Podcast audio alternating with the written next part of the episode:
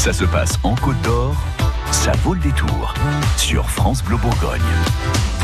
C'est l'événement musique de cette semaine. Eagle Eye Cherry est en concert au, à la vapeur euh, de Dijon. Ça se passe jeudi soir. On a eu la chance de pouvoir parler avec euh, le chanteur euh, suédois qui revient chez nous en France. Grosse tournée, vous allez voir, pour soutenir son nouvel album.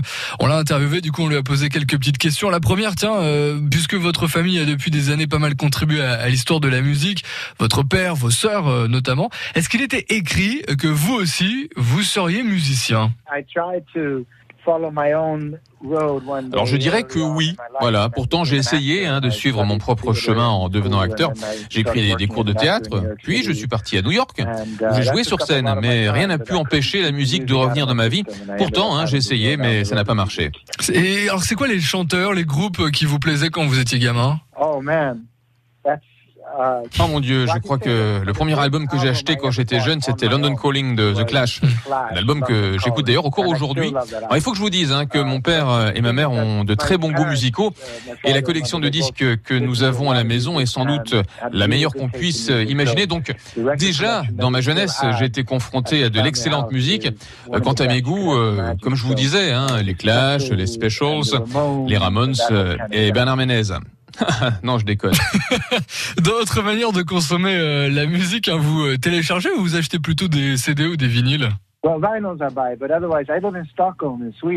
J'achète des vinyles, mais j'habite en Suède, à Stockholm, et on n'y trouve plus de CD, c'est du streaming à 97% là-bas. C'est le pays de Spotify. Donc je n'achète plus de CD, mais j'achète um, encore des vinyles pour notre maison de campagne. Et j'écoute donc du streaming, mais je pense que le vinyle reste le meilleur support audio. finalement, le CD n'était que la transition entre le vinyle et le vinyle, quoi.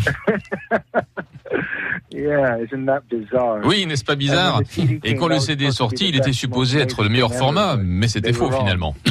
On va parler maintenant de votre nouvel album, il s'appelle Streets of You, euh, qui sortira en octobre prochain. Est-ce que c'est un retour aux racines ou une évolution subtile vers un son euh, folk accompagné d'une rythmique euh, plus marquée?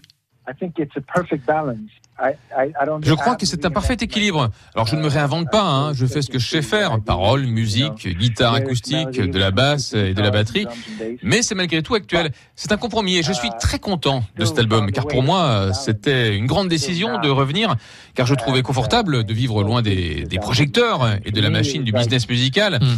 Mais les tournées me manquaient, jouer en live me manquait. Et c'est ce qui a décidé de mon retour, euh, reprendre la route euh, et monter sur scène.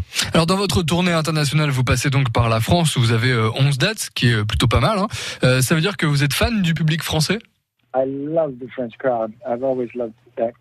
J'ai toujours bien aimé le public français. Comme mon père était musicien de jazz, il tournait beaucoup et il nous emmenait avec lui et on passait beaucoup de temps en France. Donc euh, j'adore le pays et jouer ici m'apporte toujours de bonnes vibrations. Alors vous serez à Dijon jeudi, Eagle Chéri. Est-ce que vous voulez nous dire euh, quelque chose au, public dijonnais en français ou en anglais d'ailleurs hein? Je ne parle pas français. Donc ce sera en anglais. Um, Je voudrais seulement que vous tous soyez sûrs de venir le 25 euh, à mon concert car ce sera un super concert et honnêtement vous n'allez pas le regretter. Vous allez passer du bon temps et moi-même j'ai hâte d'y être. Bon, on y sera en tout cas. Eagle Eye Chéri en concert, ce sera jeudi soir à la Vapeur de Dijon. Une interview et une traduction signée Anthony Lang. France Bleu Bourgogne.